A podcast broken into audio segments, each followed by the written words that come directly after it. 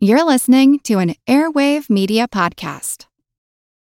When you need mealtime inspiration, it's worth shopping Kroger, where you'll find over 30,000 mouthwatering choices that excite your inner foodie. And no matter what tasty choice you make, you'll enjoy our everyday low prices, plus extra ways to save, like digital coupons worth over $600 each week. You can also save up to $1 off per gallon at the pump with fuel points. More savings and more inspiring flavors make shopping Kroger worth it every time. Kroger, fresh for everyone. Fuel restrictions apply.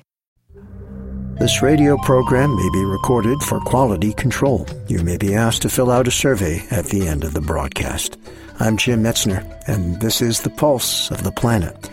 Wait a minute. There must be a better way to improve service without monitoring calls and filling out surveys. There is certainly a, a, survey overload in our society, and that's why it seems as if a lot of consumers are embracing blogs instead. Vince Magnini is an associate professor of hospitality and tourism management at Virginia Tech. When you fill out a survey, only the company sees the survey, but when you post your blog online and other consumers can see it, so it gives you a sense of significance in that you're helping other consumers make their decisions. Vince Magnini he says one of the ways for service organizations to stand out is to surprise their customers. So, for example, the customer service agent could say, Well, is it raining where you're at today? And if they say yes, and you could say, Well, in that case, you get a rainy day discount of 5% or 10%. Even over the phone, there are some companies who seem to really want to help you, but that's not always the case. It's the company cultures.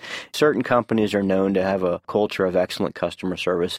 If the management will do positive things to surprise employees, employees, and employees are more apt to do positive things to surprise customers. So walking around and giving employees gift cards to a retailer or to a restaurant unexpectedly or something of that nature. And so there's definitely a mirror effect, and it's always management that sets the tone. There's no question about that. You could send me in as a customer service trainer in any poor organization, and I would not be able to make a difference. But you can send me into an organization where the customer service is good, and hopefully people after a day will learn one or two new pointers, and it will go from good to better. But it's the management that sets the tone. Okay, no survey. But why not visit our Facebook page and share your thoughts on how companies who do business over the phone could improve their service? I'm Jim Metzner, and this is The Pulse of the Planet.